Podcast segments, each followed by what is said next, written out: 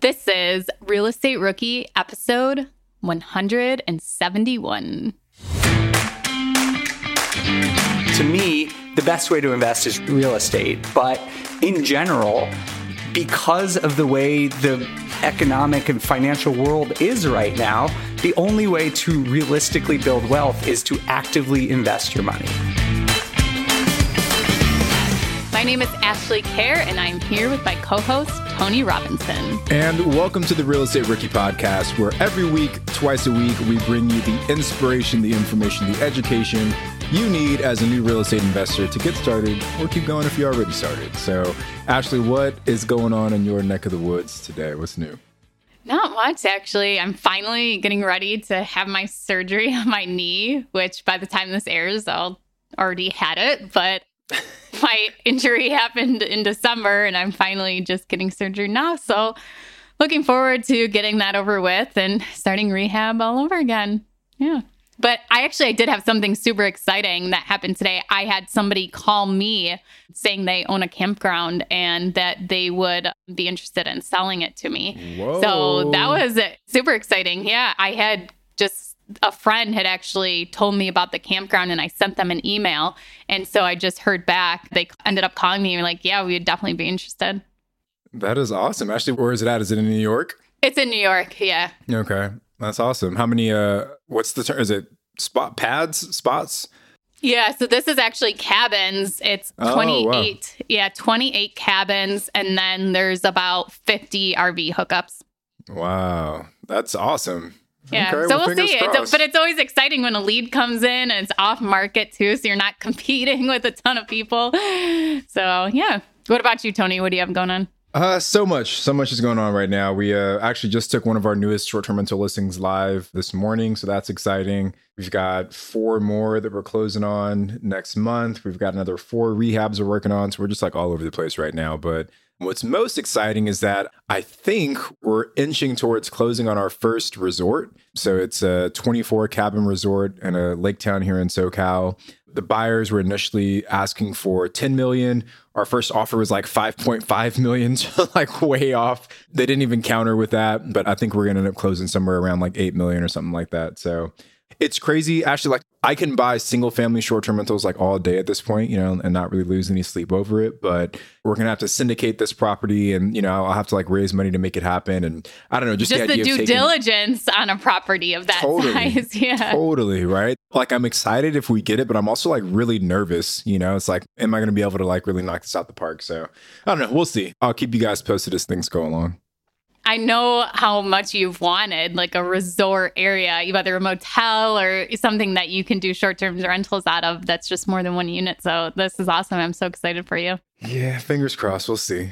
Well, if you need any help with the due diligence, my business partner, Daryl, that you know, he's done it all on the campground we have under contract. So... I'm flying. You, know. You guys are my first call. Okay. Tell Durr if he does that, I'll, I'll I'll forgive him for not saying goodbye to me when we saw him in Denver. Yeah, he, he had extreme anxiety over not saying goodbye to you and Sarah in Seattle. Yes. In Seattle, yeah. All right, we got a good episode today, Ash. Right. Obviously, this show is about like the rookie investor, but from time to time we bring on experts, and I really love the expert episodes. Like our most recent one was with James Dainard, and he came on and gave like a masterclass in flipping. You know, we've had other folks, and today we've got Dave Meyer, who's the what's his official title, the V P of like data and analytics. Data for and analytics, yeah. Yeah. So Dave is like a wealth of knowledge when it comes to macroeconomics and using data to make good decisions as a real estate investor.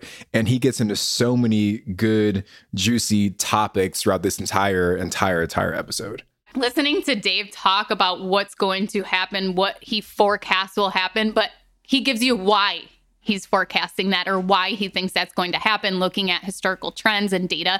He also tells you where you can find that data yourself. So if you want to go and research your market specifically, this is the episode you guys have to listen to. Or if you're trying to decide what strategy you want to use going into twenty twenty-two, what's the best, he talks about that too. So I think if you are unsure if you should buy a property or not because of everything that's going on in the world right now, our interest rate's going to rise, things like that, and the war in Ukraine, Listen to this episode, and I think that it will give you a reason to overcome your fear or whatever hesitation you have as to why you haven't taken action on buying your first or next property.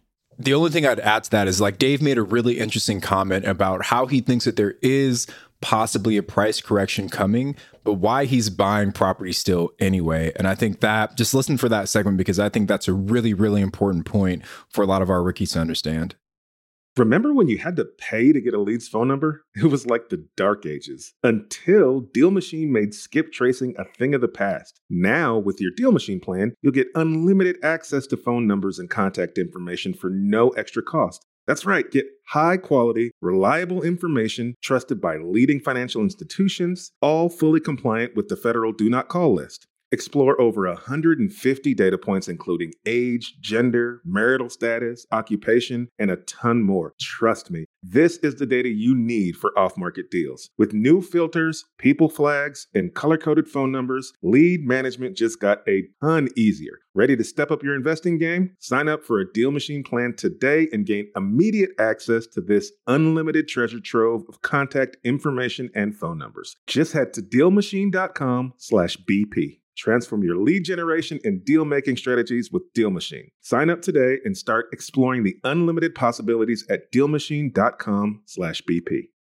Are current interest rates making you depressed about cash flow? What if it didn't have to be that way? Rent to Retirement has two point nine nine percent seller financing available on turnkey properties. You heard that right. That's a seller-financed two point nine nine percent interest rate where the average cash flow is over nine hundred dollars per month. They also have options where you can put as low as five percent down on multiple investment properties with no P M I. Rent to Retirement is the nation's leading turnkey investment company that understands what it takes to be successful in today's dynamic real estate market. Their reputation speaks for itself, with more five-star reviews than any other company on the BiggerPockets website. Rent to Retirement offers fully turnkey properties that are newly built or renovated, leased and managed, allowing you to invest with confidence in the markets that offer the best returns. To learn more, visit rent to retirement dot com. That's rent T O retirement dot com, or text R E I to three three seven seven seven. Again, text R E I to three three seven seven seven.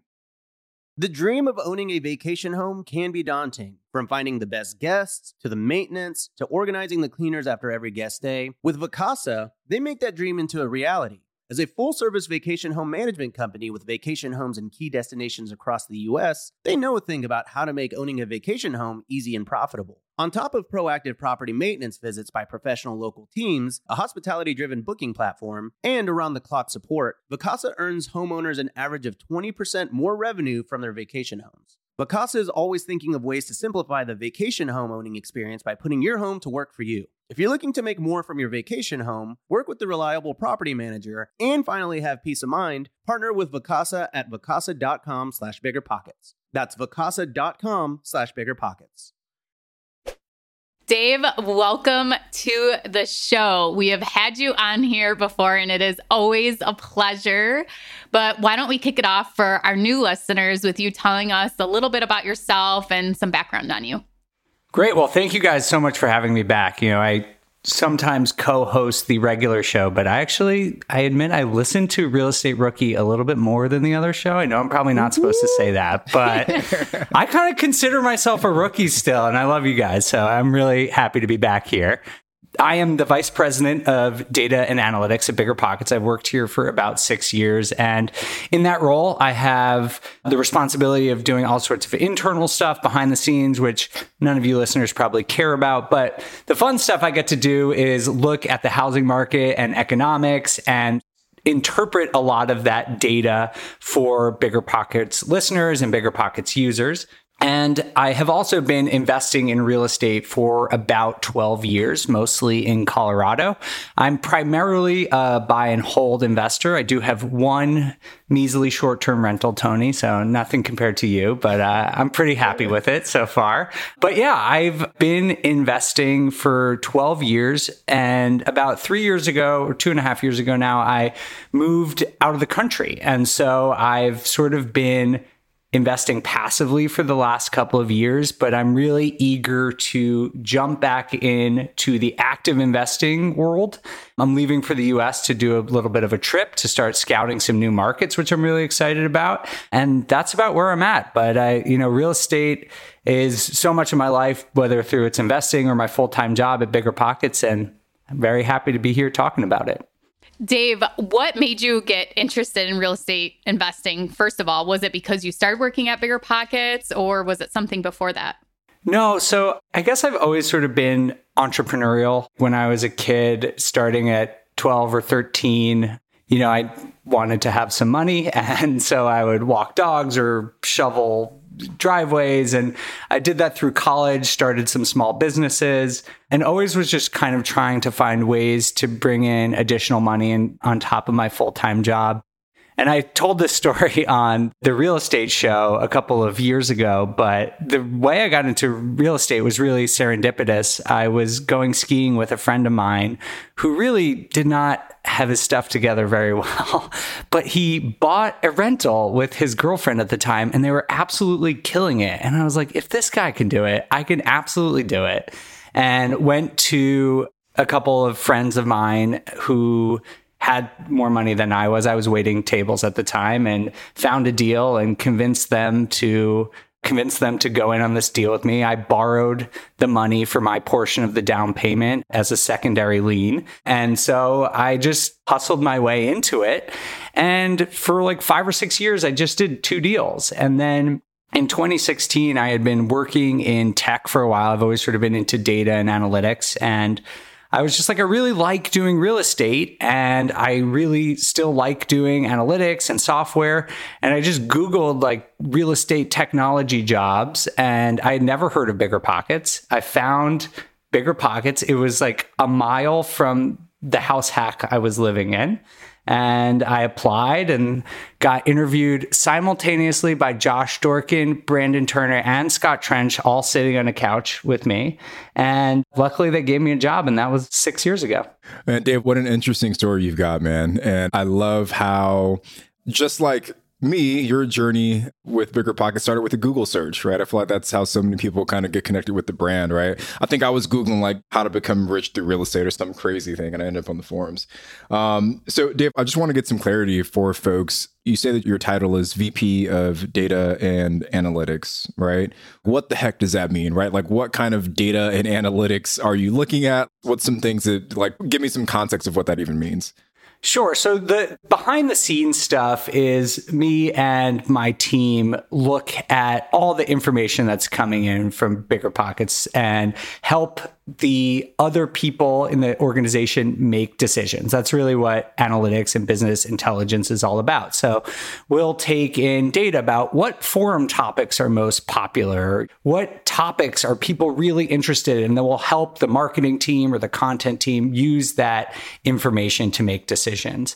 And in the second part of my job, which is sort of the external facing role where I co-host or guest host the podcast or make YouTube videos, I try and do the same thing. I try and take data, this time externally, that's coming from the housing market or from the federal government or wherever it's coming from, and help investors make decisions. And that is what I've been focusing on more over the last couple months, because as you guys are probably aware, things are changing super rapidly right now. The housing market is a bit confusing, especially for people like rookies who aren't as familiar, haven't been through many market cycles. So BiggerPockets and myself have really been focused on helping real estate investors update their strategies and form their strategies based on this sort of unique market cycle that we're in right now. Dave, can you give maybe three different ways that rookie investors could use the BiggerPockets website to find this kind of information? What are the best resources available? Sure. So I am always releasing content on the blog. So that's one way to find it. And you can just search my name or just go on there. There's usually something out there. The second thing is not on the site, but on YouTube. Every Friday, I do a YouTube video about the market or some trend that's going on that real estate investors should be paying attention to. And the third, I guess, am I allowed to say this? We are releasing a new podcast, and online presence for a new show that we're creating called On the Market, which is going to be all about this, helping real estate investors make decisions based on current trends, economics, news. And so that will be launching around the time this episode's coming out. So that will definitely be something all the listeners should check out. I am so excited for this podcast. As soon as I got wind of it, I'm so excited. I listened to A J Osborne forecast economics and talk about trends and stuff is to like relax me listening to it. So I'm very excited to hear your guys' podcast. So who is going to be on this podcast with you? Yeah, so it's going to be really fun. We're going to have myself, I'll be the host moderator, and we'll also have James Dainard, Henry Washington, Kathy Fettke, and Jamil Damji. So it's going to be a rotating group. So you'll see two or three of them each week in addition to myself. And we're just going to be breaking down really important topics that you should be paying attention to, but we're really trying to make it fun. We're going to be playing games. It's going to be lighthearted, and it's not this super serious news show. I guess not everyone's like you, Ashley, and who relaxes to the sound of economic data. So we're going to try and make it really fun and engaging at the same time. Yeah, I think most people are probably not relaxed by heavy economic data, but you know, what's that shirt say, Ashley, about the spreadsheets? Yeah, a lady in the streets, but a freak in the spreadsheets. There you go. Yeah. I've right. had like, I think four people sent me that t-shirt in the last two years. Since I've been That's so that. funny. No. But I do think it's true. Like, even if economics or data isn't your thing, there is comfort, at least to me, in knowing the numbers. Being able to analyze a deal or to formulate a investing hypothesis or thesis that you operate against is super comforting to me. So I, I feel the same way, Ashley. And hopefully people who don't automatically or by default feel that way will enjoy the show, because that's our goal, is to give you that confidence about investing and formulating your own plan, but making it fun and accessible at the same time. Well, I think just the fact that you guys are taking all of the information and compiling it so it's easy for real estate investors to understand. That's the great part of it, is that you don't have to go out and try and figure it out on your own. You guys are bringing it all, condensing it. This is what you need to know as a real estate investor. So I think that is the true value right there. I want to add one thing, Dave, because I'm so glad you brought up the data component. I feel like a lot of new investors, especially, you know, when they're working on that very first deal, there's a very big emotional factor that plays a role in that first deal for people, right? As an experienced investor, like, you can toss out numbers and put out offers like all day. But for someone that's new, there's a very big emotional factor that plays a role in the decision-making process. So for you, Dave, I'm curious, right? As someone who's very deep into the data, very deep into the analytics, how do you weigh the difference between like your heartstrings, your heart, your emotions, and the data? Are you just stone cold, if the numbers work, then this is what we're doing? How do you balance those two things? I honestly, even being a really data-oriented person, I am not as stone cold data as you might expect, because I think I am relatively a conservative investor. I have a lot of financial anxiety and want to invest in a way that is appropriate for my own risk tolerance. And I think that's one of the things I recommend to people. And at the end of the day, yes, like, when the numbers work, I try to pull the trigger, but my own criteria, the criteria I make for myself, are probably more conservative than some people.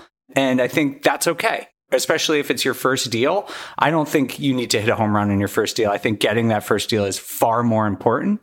But if you are uncomfortable with what someone else tells you, you should beat your criteria, I think that's okay. Like, you shouldn't be embarrassed by that or think there's something wrong with that. You just need to set that criteria so that when you do see a deal that meets your criteria, then you can take the emotion out of it and you can operate against it. But in setting your strategy, you have to be honest about who you are and what you're comfortable with. Dave, what a fantastic breakdown. I mean, I think how you described it is the exact same way that I've kind of approached investing as well, is that everyone's going to have their own kind of investor personality, right? Or their risk profile, as you said. I feel like I'm somewhat conservative, but I'm willing to take calculated risks, right? I know other people that aren't willing to do that.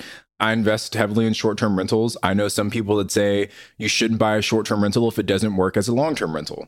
I don't believe in that, right? Like almost none of my short-term rentals would make money as long-term rentals, but I'm okay with that risk, right? I'm okay with that risk. So you've got to figure out what works for you. But the criteria piece, I think, is super important. As you kind of start to narrow in, these are the kind of properties that I'm looking for. Here's the kind of return that I want. Here's the size that I want. Here's the kind of neighborhood that I want. And as long as you're able to check those boxes, it becomes a little bit easier to kind of move forward. Awesome, Dave. Man, so I, I really want to get into just kind of picking your brain because you're just like a wealth of knowledge that we got to share with our rookie audience. So the first question I have for you, Dave, and this is one that we get all the time, is, is twenty twenty-two the right time to buy? There's so much going on. Should I wait for this impending crash? Do I wait to figure out what's going on with Russia? Do I wait to figure out, like, should I just buy crypto instead? Is twenty twenty-two a good time to buy real estate? This is a great question, and I get it all the time, and one I love talking about. And I think that the best way to answer this is to start by looking in a historical context, because if you look at any moment in time, like, is right now a great time to invest in real estate? That's a complicated question to answer. We have, there's a ground war in Europe in seventy or eighty years. You know, we're seeing interest rates going up, inflation's at forty-year highs. Those are really, it's complicated on a week-to-week basis to decide if that is a good time to invest in real estate. However, if you look at historical trends, I think the answer is overwhelmingly yes, that investing in real estate or just investing in general is not just a good idea. It is necessary to build and preserve wealth. And there's all sorts of reasons for this. But I think if you just look over the last fifteen years, and the trend goes back much longer than that, forty or fifty years, with interest rates so low, and even though they're rising right now, they are still near historic lows and probably will remain that way, even though the Fed is raising rates. And that just bolsters asset prices. I mean, I can get into the details of why, but you see when interest rates are low, you see the stock market go up, you see cryptocurrency go up, and you go real estate to go up.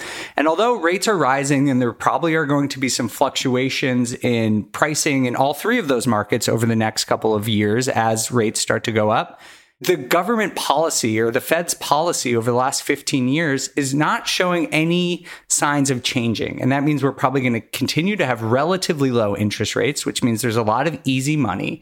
And for better or worse, I'm not, you know, making a judgment on this is the right policy or not, but it is the government's, the Fed's policy over the last fifteen years, and rates have been coming down since nineteen seventy. So you see this trend, and in data analytics, we say the trend is your friend, right? You know, you look at these little things on a weekly basis, and it gets all crazy and it sounds nuts, but you see this trend over forty, fifty years, and it just, I've seen nothing that suggests that's going to change. And so as long as there's sort of this easy money policy where interest rates are relatively low, it really, really incentivizes people to invest. And because rates are low, that means that there is no viable way to use a savings account to save for your retirement or to build wealth. And so your only option is investing. And we can get into this, but to me, the best way to invest is real estate. But in general, because of the way the economic and financial world is right now, the only way to realistically build wealth is to actively invest your money. Dave, you talked about historical trends in there, and you said that's where you looked at historical trends. Can you kind of just describe for somebody what that entails, looking at historical trends? Like, what did you see in the past that is helping you kind of forecast what you expect for the future? Sure, absolutely. So the number one thing I think about when I just look at trends in real estate investing are, one is interest rates, because, you know, it sounds so boring, but it makes such a big difference about the way the world works. It's kind of crazy. And so interest rates back in the mid nineteen eighties were up at fifteen or seventeen percent. And what that means in like day-to-day reality is like, no one wants to buy real estate then, right? No one wants to pay seventeen percent on a mortgage. No one wants to pay fifteen percent on a mortgage. And it makes people less inclined to invest. But when you could borrow money at three or five percent like you can now, then it incentivizes people to invest. And this trend has been going on. So more and more money has been moving to the investment world, and that is increasing asset prices. So that is a trend that I think it's starting to bounce back up, but is likely not going to change dramatically. I don't think we're going to see seven or eight percent mortgage rates anytime soon. The other thing, which I haven't touched on yet, but I think the other like historical trend that I think is super important in the context of real estate investing is just basic supply and demand. There is just not enough supply in the United States. And there has been a, most people believe, I should say that this is, we had a guest on the real estate show named Ivy Zellman who who thinks differently about this and brought up some really good points. But I think most people believe that ever since the Great Recession, we've been underbuilding in the United States, which means there's just not enough supply of houses. Like there's just not enough places for people to live. And the basic rule of economics is, you know, if demand remains stable, and demand is actually up right now, and supply is down, prices are going to go up. And so that is why we're seeing the price increases we're seeing right now is interest rates are super low, demand is high, and supply is low. It's a perfect storm. And although these trends might alter a little bit in the coming years, the long-term trends still point to tailwinds for the housing market. You know, it's still pointing to maybe things go up and down over the next year or two, but in ten years, like the housing market is going to be way higher than it is right now. And that is almost certain. Dave, you're dropping so much good stuff right now. Like my head's spinning a little bit. I'm like scribbling feverishly over here to make sure I've got so many follow-ups where I don't want to forget anything. I feel really I... relaxed, Tony. Am I at the this is like a day off for you, Ashley. Yeah, Just this is like a Sunday brunch for Ashley.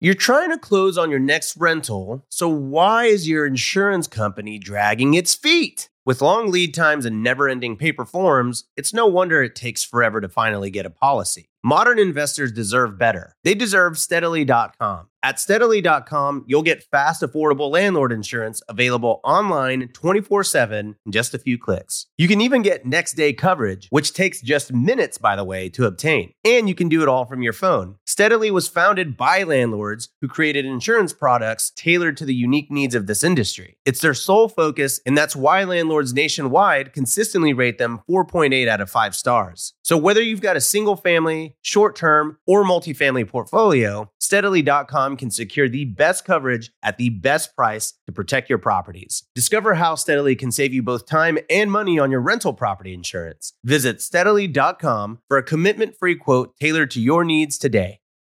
This show is sponsored by Airbnb. Did you know that a long time ago, before I ever started my real estate business, I turned one of my first primary residences into an Airbnb? And that's the extra income that I needed from Airbnb that gave me the confidence to go out and work for myself and eventually quit my nine to five job. And now I have dozens of Airbnbs all over the country. I've even partnered up with the old David Green on a recent property in Scottsdale to take our portfolio to the next level. And of course, we host it on Airbnb. But you don't need to be a full-time real estate investor to start on Airbnb. As a matter of fact, I was self-managing ten properties while working my nine to five job, so I know anybody can do it. Think about it this way. You're looking for extra income and going on a vacation. Wouldn't it be great to rent out your space and let your property pay for itself while you're gone? I did this one time. I pitched my wife and my roommate, because we were house hacking, on the idea of renting out our home, and it paid for all of our expenses on a trip to Mexico City. So go and give it a try. It might just change your life, just like it did mine. And I really do mean that. Your home might be worth more than you think. Find out how much at airbnb dot com slash host. Rookies, twenty twenty-four is the year to start protecting your rental properties with an L L C. But you don't have to do all the paperwork and filing yourself. Corporate Direct is your professional and affordable option for getting your L L C done right. They handle the state filings, draft your operating agreement, and act as your registered agent. They'll even help you comply with the Corporate Transparency Act, a new federal disclosure law affecting every real estate investor. Corporate Direct is a family business founded by attorney, author, and rich dad advisor Garrett Sutton over thirty-five years ago. Now, his son Ted is a licensed attorney working with him. Together, they've helped thousands of real estate investors form and maintain their L L Cs and protect their assets. If you're trying to build a real estate portfolio, do not skip the L L C. Head over to corporatedirect.com slash biggerpockets to schedule a free fifteen-minute consultation with an incorporating specialist. Mention Real Estate Rookie and get a one hundred dollars discount on your formation. That's corporatedirect.com slash biggerpockets.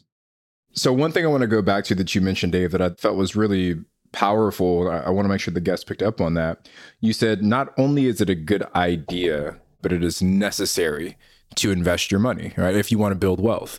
And I think that is so incredibly true. We've seen, right? Inflation is at like record highs right now. And imagine all the people that just had their money sitting in a savings account. Like, how much value did you lose over the last eighteen to twenty-four months by letting that money sit there? Now, think about the people that invested that same capital into real estate. How much equity have you gained in that same time period? So many people are on the sidelines, sitting, waiting for this big correction, and they're missing out on huge, huge opportunities. So, Dave, you talked a lot about interest rates, so I want to dig in on that a little bit. I hear a lot of people, not necessarily other investors, but a lot of kind of common folk who are still kind of doing the W two thing and aren't investing themselves, talk about how, oh, interest rates are going up, so that means housing prices are going to come back down. So I'm waiting to buy because I want to see these prices come down. Based on the data that you've seen, do you believe that there's like a direct correlation between interest rates going up and housing prices coming down? Yeah. So there is this like prevailing idea that interest rates and housing prices are perfectly correlated, and they are correlated. They definitely have a strong relationship. But a lot of what used to exist in the housing market has changed. And the way I like to think about this, and the way I like to think about the housing market in general, is that there are all of these competing forces, and some of them push prices up and some of them push prices down. And no one of these forces is going to be the be-all, catch-all, you know, the one thing that dictates the housing market. That's like an overly simplistic way to look at it.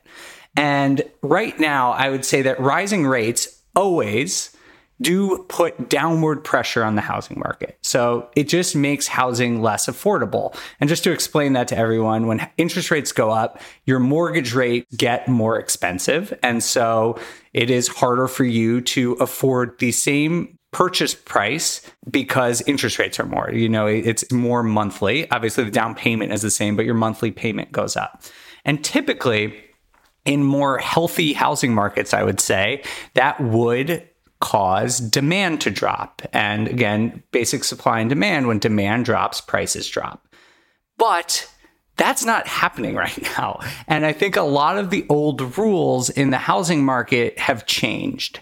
And just to be clear, I do think there is a point in the next two, three years, we will probably see flat or even negative housing market growth or price appreciation, but I don't think we'll be that serious. And I'm still investing anyway because of all the things I did say and I'm about to say. But I think realistically, the market works in cycles, and you're going to see it flatten out or decline a little bit at some point. That's just reality. So to get back to what I was saying, rising interest rates are going to put downward pressure on the housing market. At the same time, supply and demand are putting enormous upward pressure on the housing market. Two main things that we often talk about, and I talk about on YouTube and Will on this new show, is that supply is extremely constrained. And you can see just this week, Redfin released something that inventory is at an all-time record low. There are less houses on the market than any time since they have existed. So that's at least ten or fifteen years, I think. And we all see this. I mean, I'm sure you guys see this in the market. There's just nothing to buy. But at the same time, demand is up. And there's a lot of reasons for that. The primary one is just demographics. Millennials, they're the largest generation now, and they're reaching the peak family formation years, which means that all these people want homes. They want to buy homes, and they're having children. And so that is a very strong motivating force that I think people really underestimate, is that people, you know, when they have a kid, they want a home. They want to own a home. That is like the prototypical American dream. So demand is up from that. Demand is up from investors. We've seen that the average share of investors buying homes have gone up from sixteen to nineteen percent. It's not driving the market, but that's considerable. Second home demand is up. And so people still want to buy houses, even though interest rates are going up. And like I said, supply is down. And so those forces are going to continue to put upward pressure on the housing market. And so the way I think about it is like you have supply and demand pushing up, you have interest rates pushing down, and it's going to settle somewhere in the middle. And I think that's why no matter whether you think it's going to go down in the next year or up, we're going to see a moderation of appreciation a lot, because to date, we have seen no downward pressure, and interest rates are the first introduction of downward pressure in two or three years. And so we'll definitely see appreciation slow down in my mind. But if and when it turns flat or negative, it's really hard to time the market. And I think at the end of the day, if I could give anyone advice in this episode, is don't try and time the market. Like ten years from now, the housing market's going to be up. That's why I'm investing right now. And I think I explain this all not to help you try and time the market, but I explain it because I think it's helpful for people to understand the forces that are at play here, because it helps you take this sort of longer term view than what's happening right now. But you could see these long-term supply, demand, and interest rate trends all favor long-term growth for the housing market. Dave, one follow-up here, and you, you kind of touched on it a little bit already, but you said you do feel that there could be a correction in the next couple of years, right? Even if it's a moderate one. First part of the question is, outside of interest rates, what other factors are you seeing that are applying some downward pressure on prices? And then second, why are you still investing, even if you feel that there is that correction coming? Great question. So I think this is tied with interest rates. And so your question was, what else might put downward pressure? And I think to me, the only other thing is affordability. And those things go hand in hand. Interest rates are a huge factor in home affordability.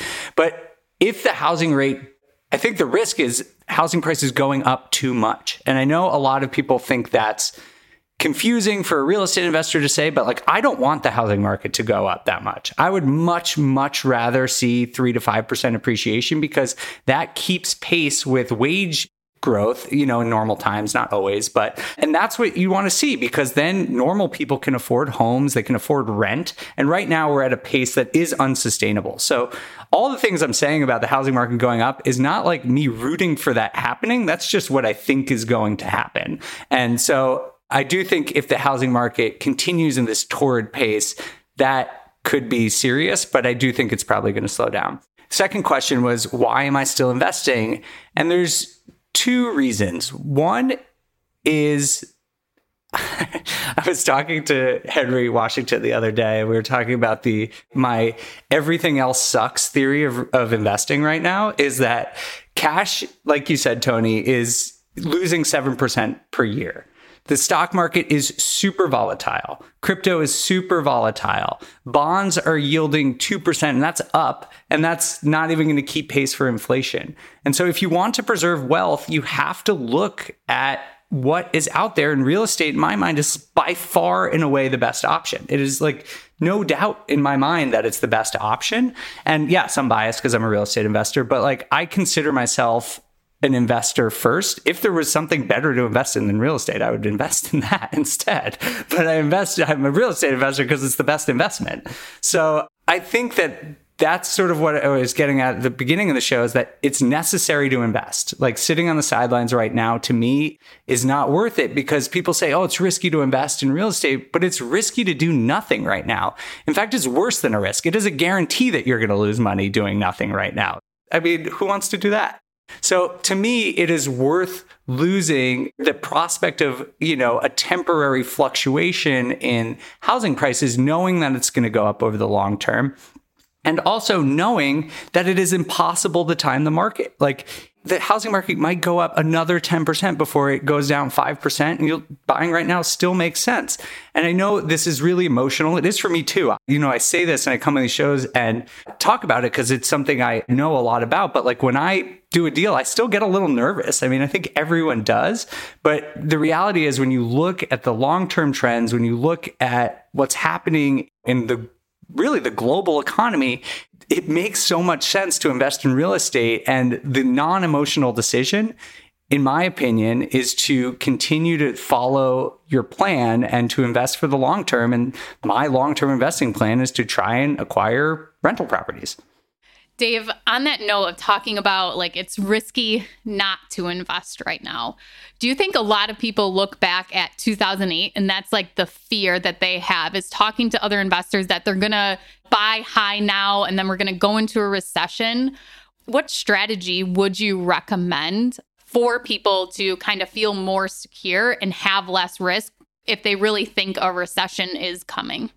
That's a great question, Ashley. And I've been calling it housing market trauma recently in some of my content yeah. because, and like, it is a joke, it's tongue in cheek, but I like don't want to belittle it because I'm a millennial. I graduated in two thousand nine and that was the worst housing market, or excuse me, it was the worst job market at that point since the Depression. I think class of twenty twenty might have uh, taken us over for worst job market um, since then, unfortunately.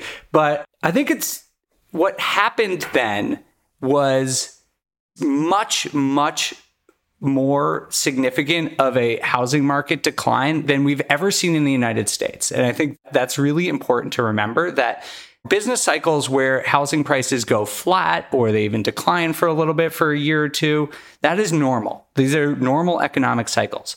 What happened in two thousand seven to the housing market was the equivalent of the nineteen twenty-nine stock market crash. You know, this was the big one. It was way bigger than anything that has happened. And although it's certainly not impossible that it would happen again in the future, it is unlikely that the next time there is a contraction in housing market prices, that it is anywhere near the same. I did an analysis a couple of weeks ago that showed that prior to the Great Recession, the longest it had ever taken to housing prices to recover in a downturn was about two years. And the peak of the decline was somewhere around eight percent. And actually, in that time, it went from eight percent to down four percent in like four months. So it really was only about four percent down. In the Great Recession, it dropped twenty percent. That's a real crash to me. When I look at a four percent drop, that's a normal market cycle in my mind. A twenty percent drop, that's serious, especially when you're leveraged. That's like a really challenging situation. That was also coupled with a huge, huge unemployment problem. And that's what really caused the foreclosures and everything that followed after that. I actually did a recent show, David Green, about this and foreclosures. And like for foreclosures to happen, you need that perfect storm.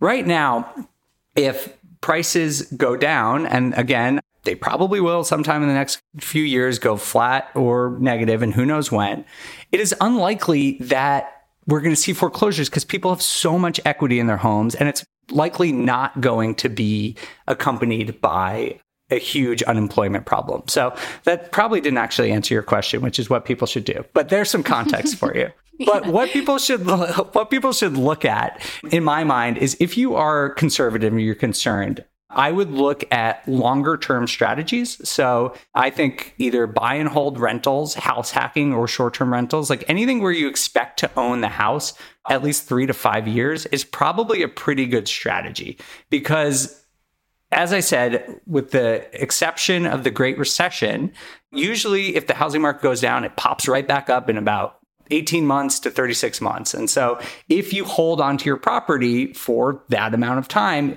you're going to be building cash flow during that time. You're going to be paying down your loans during that time. You're going to be getting tax savings during that time. And you're still going to be generating return. The loss that you're seeing is a paper loss. It's not real because you're generating other returns. But if you went to sell it, you would take a loss, but you don't have to sell it if you're cash flowing. So that's my number one tip, is just look for longer term strategies. And obviously don't buy emotionally is like just always another good tip. Well, that was a lot of the people that got hurt in two thousand eight was because they were trying to sell, whether it was a flip house or a new development, or even with the stock market going down, if they were getting ready to retire and they had to pull out for retirements, or if they just pulled their money out of the stock market and didn't let it sit in there and hold on to it and wait. Dave, what are some resources if people want to get over that fear of two thousand eight and understand it more? So I know there's Jay Scott's book, Recession-Proof Real Estate Investing. Then there's also a couple movies, which I don't know how factual they are, but The Big Short, I mean, that really helped me kind of wrap my brain around what happened. And then also The Margin Call. Do you have any other resources that aren't like twenty-page boring economics document that people can look into? No, that's a great question. I have put out a couple videos on YouTube. You can check it out. It's called How the Housing Market Trauma. So you can look at that. We dive into some of the data. But one of the, you know, Ashley, if you want to just relax by looking at some data, Google the median home price in the United States over time. And there's a website called FRED. It's the Federal Reserve Bank of Saint Louis. They have great data. Just Google FRED median home price in the U S. And you're just going to see a chart that goes up and to the right for all of history. There's a little bit of a blip in two thousand seven, but if ever I'm sort of like concerned about the housing market, I just look at that graph and it makes you realize that over time, housing prices just go up. And if you wait long enough and you're patient, yeah, your investments are going to work out. Wow, Dave, I, like as soon as you said that, I Googled that chart. And yeah, it's literally just like one very strong trajectory going up and to the right. It's crazy, man. yeah, yeah. It's it tells it all. And if in one of the videos I posted, I can't remember what it was, I sort of juxtaposed that to the stock market, which is, you know, it looks like someone's heartbeat. It's like a E K G. It goes like up and down, like constantly. I mean, to be fair, the stock market definitely returns positive, generates positive returns over time. But there's a lot more volatility and ups and downs. And the housing market, at least historically, has not been nearly as volatile. It's much more steady progress over long periods of time.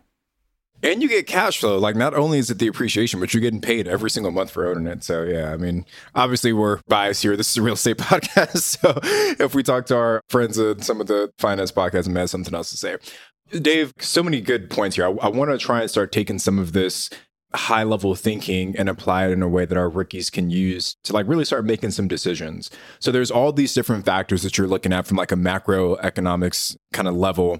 But what data points, if I'm a new investor, should I be looking at when I'm trying to maybe decide on what market to invest into or whether or not a certain property is a good property? So maybe let's start with the market first. I know that's a big hang up for folks, and then we can talk about the property stuff afterwards.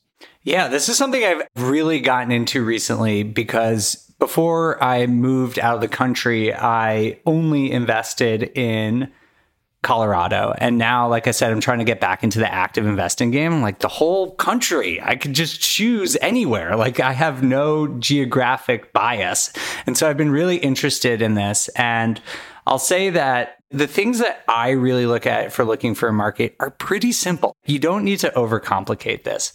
But to me, I really look for strong population growth and strong economic growth. You can measure that in a couple of different ways, but if you really want to simplify it, you know, where are people moving? And to get back to like the macro level, that's where is there going to be demand? If there's more population growth, that's going to be increased demand. And in areas where there is a big and growing economic engine, you often see housing prices grow. And, you know, as wages go up in those places, you'll see rents be able to go up and property prices to go up more. So those are the main things I look at. I also love to look at the diversity of employment to make sure it's not super dependent on any one sector. But that's for sort of long-term rentals. I think, Tony, you're probably more qualified than I am to talk about short-term rentals, but I think it's almost like in the short-term rentals, it might even be the opposite. Like you're really looking for vacation destinations. So that advice is really about long-term rentals. So Dave, if I'm a new investor and I'm trying to kind of narrow down on a market, I know I want to look at the population, the economic growth. Where am I going to find that data? Am I just like jumping on Wikipedia and like looking at the Wikipedia pages for these cities? Like where is the best, easiest place to gather that data? Well, in a couple of weeks, it will be On the Market is the best place to look at this data. And and I should I should say after that shameless plug that in addition to the podcast and YouTube channel, we are going to be putting interactive data up on the blog. So you can be able to go search Orlando and we'll have rent to price ratios and all this data up there. But the other thing, if you're like me and like digging into the data yourself, the website I mentioned earlier, FRED, is what it's called, or the Federal Reserve of Saint Louis, is an aggregator of government data. And I think it's extremely, extremely helpful. So you can get everything from construction permits, population growth, unemployment rates, all of that in one place. So that's where I usually send people. It's pretty reliable and works really well, and it's completely free. Just one thing to add, Dave. I also want to plug B P Insights, right? Because I know that's a tool that you've helped craft as well. And we've talked about it on the show before, but you can literally go into B P Insights, plug in a zip code or an address, and you'll get a lot of pretty accurate data on like what market rents are. So Dave, I don't think I've shared this with you before, but my first investment property, I did not use B P Insights to set the rents, but I ended up renting it out for, I think, fourteen hundred dollars per month. And when I typed it into B P Insights, the market rent it's back out to me was thirteen fifty. So it was like almost yes. spot on. It's like what we were actually charging, right? So if you're a new investor and you're trying to get some more insights on, you know, hey, what can I charge? What does the demand look like? B P Insights is a great place to start as well. Well, thank you. I worked on that project for years and I didn't mention it. So thank you, Tony. I appreciate you bringing that back up. Dave, I actually have a memory to share too of B P Insights is... It might have been when it was first released. I think it was spring of twenty twenty, where all of the, the BiggerPockets Pro members got this P D F file you had put together where it went through and analyzed, I think, was it like twenty or fifty markets across the U S? And it was like, here's the top cash flowing markets. Here's the top markets for appreciation. And I still send that document to people because there was so much valuable information in there. Oh, well, thank you. I guess I need to re-release that. So we are not the tool. I know, we need you... an updated one. All right, we'll do it. So that we're sort of rebranding that part, like the content part of it is going to be On the Market now, is going to be the new branding of that. So look for that. But the tool you're talking about, Tony, the rent, we call it the rent estimator now, is still available to all pro members. Yeah. And it's honestly, I feel like I'm not as involved in that anymore. It's done a great job because it's hard to keep up with what's going on with rents right now, but they've done an amazing job producing accurate estimates of rent. And it's super helpful because I did say, and you know, I was talking about the FRED website, you get a ton of data there. They don't have rent data and there's really not good rent data out there. And I think the rent estimator we have on BiggerPockets is one of, if not the single best place to try and figure out what you can rent a long-term rental for. Dave, so much good information you share with us, brother. Like, we got to have you back on, I think on a more regular basis. Like, there's just too many good things to talk about. Like, we could keep going on for hours. And Ashley's so relaxed right now for those of you that are watching. I'm ready like, for all this nap. Economic talk. But the good kind, you know, like I'm refreshed, relaxed. Not because I'm bored. All right. I'll record like a data meditation for you, Ashley. Like if you ever can't sleep or something, you could put it on in the background. Or what is it like the A S M R thing where they're like whispering yeah. into the mic, but you'll just be whispering economics data to Ashley instead. Yeah. I'll have one. I'll have one download, but I'll know it's you, Ashley. Actually, the t- time that I listen to podcasts the most is when I get my eyelash extensions done and you have to like lay there for like forty-five minutes and it's torture for me to just lay there with your eyes closed. So that's when I listen to economics podcasts to relax, is during that time. So that would be perfect. That'd be very suiting. Well, Dave, you know, you've got a very niche market for the new podcast, women getting their eyelash extensions done. It's got to be a huge market, man. So yeah, we did all this market research and we thought that's the market we're going to go after. All right. There's no competition, at least, right? There's absolutely no competition. It can so be it's called lashes and crashes. All right. Well, if On the Market is the success that we think it's going to be, we'll follow up with a spinoff of Lashes Then Crashes. All right. So, Dave, uh, it's been a great conversation, man. I want to finish up with our rookie exam. Same questions we've been asking to every single guest for the past few episodes. So, Dave, are you ready for the exam? It's been a while since I took an exam, but hopefully. All right. Question number one. What is one actionable thing rookies should do after listening to this episode? Go look up the data in your market. I think like Ashley, you can get a lot of comfort in seeing long-term trends. So Google some of the stuff that we talked about, whether it's the median home price in the U S or looking at population growth or economic growth in the areas that you are interested in. And as an analyst, I would advise you not to just look at what happened over the last month or last year. The trend is your friend. Look at long-term trends and see what is going on in your individual market.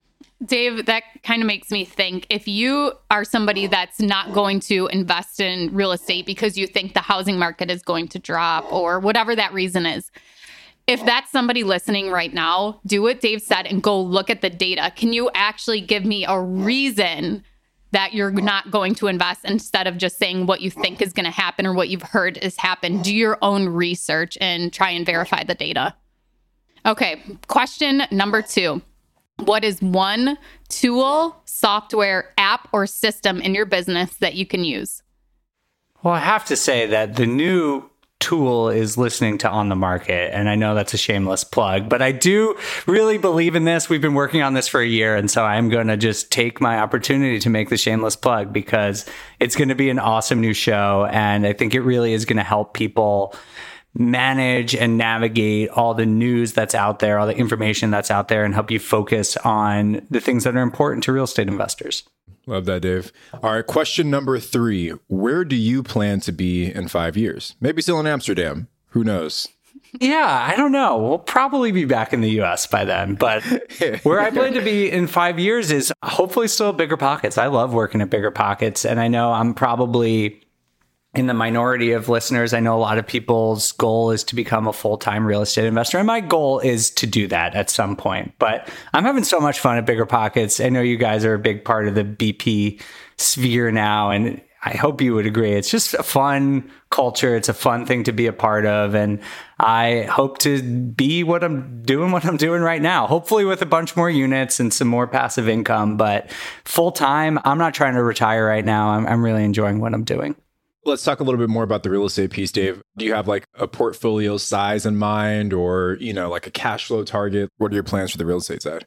Yeah, I would really like to get to about ten thousand dollars in post-tax cash flow. Ooh, I love the post-tax sort of piece. I know. Yeah, yeah. We don't hear yeah. people say that often. That's such a really a, good point. Such an analyst yeah. nerdy thing to say. Did you get freaky yeah. in your spreadsheets figuring that out? Yes, exactly.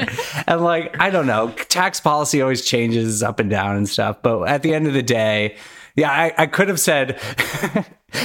post-tax inflation-adjusted cash flow, which is probably probably what I really want, but I'll spare you guys that. But yeah, I think that's where I'd love to get to. I think that would make me feel really comfortable. I'm one of those people who's always going to work, but that is like, if I want to be relaxing, like Ashley getting her eyelash extensions, that number would make me feel super relaxed. Do you know what that number is with inflation and taxes? There's no way to know, but I would think it's probably more like twenty thousand, you yeah. know, because taxes is probably going to cut yeah. thirty-five, forty percent. And then inflation at seven percent right now. I think inflation will start to go down in the next year, but who knows? That's a real variable. Wait, Dave, sorry, really quick on the inflation piece. When you say inflation will start to go down, are you saying you think the rate of inflation will slow down? Like, so we'll still see positive inflation? Or are you saying that we'll see some sort of deflation happen in the near future? Very good question. I think the rate of inflation will go down. So we'll start to see something more like four to five percent year over year inflation rather than seven or eight percent. And I'm not an expert in inflation, but I read a lot about this. And most economists believe that the supply chain part of inflation is going to start getting worked out over the next year or so. So hopefully they're right, because no one wins with inflation. It's terrible for everyone. But Dave, isn't like, I'm no economist by any stretch, but deflation is also very terrible for economies, right? You want a healthy rate of inflation, but if your currency starts to lose value, that has a lot of horrific economic implications too, right? Absolutely. Yeah, that's a great question. Something I get a lot is the Fed sets a target of about two percent inflation for a year, and there's a very good reason for that. If people feel that prices are going to go up, they spend their money. And that stimulates the economy. If you think prices are going to go down, you're just going to wait. It's like always waiting for a sale. And so people don't spend their money. And that has all sorts of negative implications, because I think it's like seventy percent of the U S economy is consumer spending. And so if people are thinking like, oh, I'm not going to buy a car because next year it's going to be way cheaper, that's really bad for your economy. So honestly, so is inflation. Both are bad, but two to three percent of inflation, that's probably what you want to see. And I don't think we're going to get there this year, but hopefully we'll get a lot closer to that.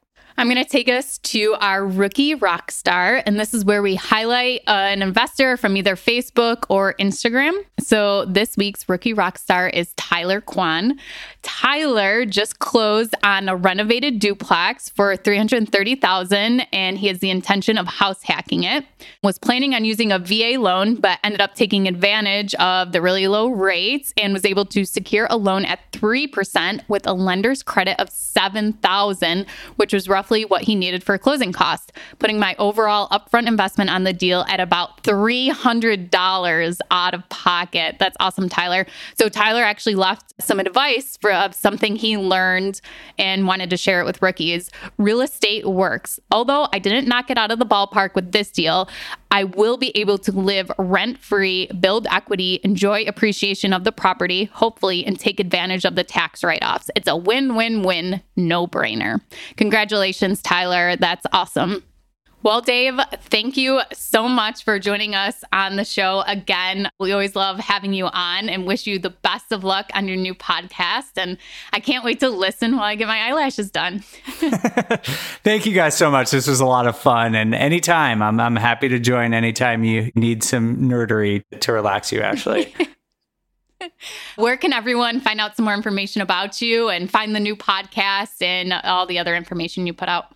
Yeah, great. So you can find me at On the Market, which is brought to you by Fundrise. I should mention that. So they've been an awesome launch partner with us. So you can find us at On the Market. And you can also find me if you want to ask me any questions or follow up. On Instagram is the best way to follow me. And I am at the data deli. Okay. Awesome. Well, thank you so much, Dave. Everybody, I hope you enjoyed today's podcast. If you loved it as much as we did, please leave us a five-star review on either Spotify, Apple Podcasts, wherever you listen, and make sure you check out the Real Estate Rookie YouTube channel. I'm Ashley at Wealth From Rentals, and he's Tony at Tony J. Robinson, and we will be back on Saturday with a Rookie Reply. The market is changing and finding your way can be tricky. Rates shift, headlines whirl, but your goal hasn't changed. You want financial freedom. And the best investors know it's not about timing the market. It's about time in the market. If you're ready to get into the real estate investing game or take your game to the next level, finding an investor-friendly agent is your next step. With BiggerPockets Agent Finder, you can find the right agent in minutes. Just head to biggerpockets.com slash deals. Enter a few details about what and where you want to buy, and boom, instantly match with an investor-friendly agent who fits the bill. These local market experts can help you navigate the neighborhoods, analyze the numbers, and take action with confidence once and for all. There's free resources only available at biggerpockets.com slash deals. Get an agent, get the deal, and get closer to financial freedom at biggerpockets.com slash deals. That's biggerpockets.com slash deals to find your investor-friendly agent today. The content of this podcast is for informational purposes only. Past performance is not indicative of future results, and all host and participant opinions are their own. Investment in any asset, real estate included, involves risk. Use your best judgment and consult with qualified advisors before investing. Only risk capital you can afford to lose. BiggerPockets L L C disclaims all liability for direct, indirect, consequential, or other damages arising from reliance upon information presented in this podcast.